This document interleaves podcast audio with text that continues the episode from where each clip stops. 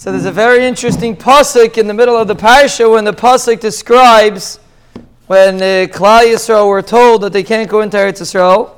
So, so uh, after the Miraglim, so they decided they want to go anyway. And the pasuk says the Moshe Rabbeinu told them don't go. The pasuk says aleichem I told you, you didn't listen to me. Va'tamru, you rebelled as pi Hashem. Va'tazidu, and you were amazed. The lashon of amazed. La va'talu and you pushed. The uh, the Onkelos says va'arshatun, you did a rishus.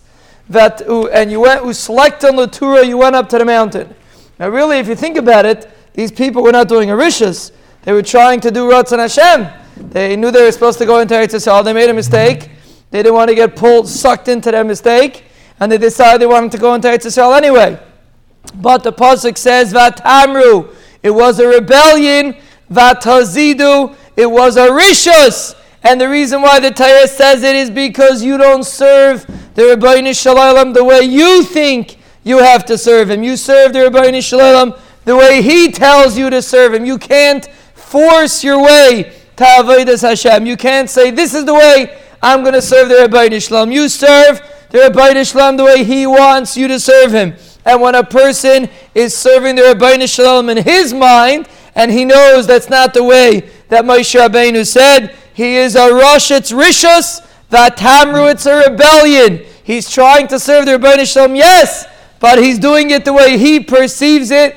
That's a rebellion. The Ribbono Shel Olam asks us to serve him the way he tells us to serve him, and that is the way a person serves the Ribbono Shel Olam properly.